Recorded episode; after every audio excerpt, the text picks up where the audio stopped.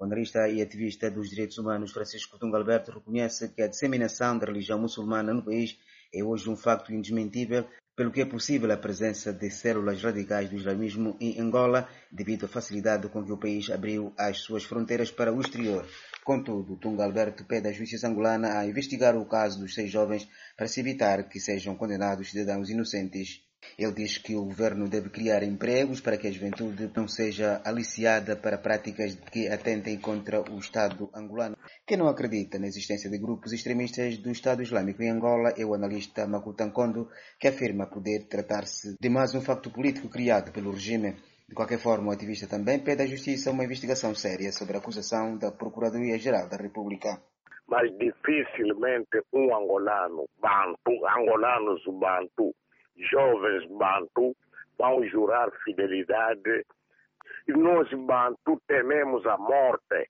Eu pessoalmente até prova ao contrário, não acredito que haja jovens angolanos que juram fidelidade a Daesh. Vamos ver, vamos uhum. esperar, não vamos ainda precipitar, mas não acredito.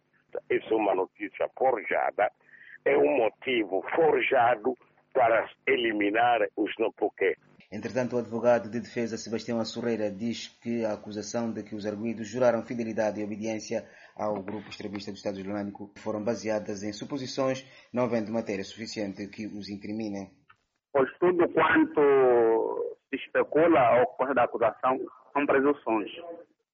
Realmente, os seis jovens fazem parte do grupo, aliás, da, da religião islâmica e pouco a, a Corão faz referência a Estado Islâmico. Não é Estado Islâmico no, no sentido pejorativo. É um Estado em que todos os muçulmanos possam estar e viver em harmonia.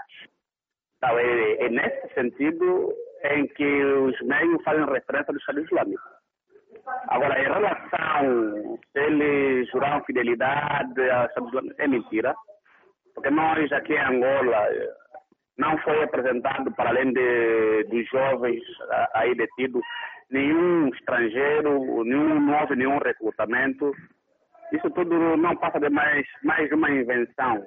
Venâncio Rodrigues, Voz da América, Luanda.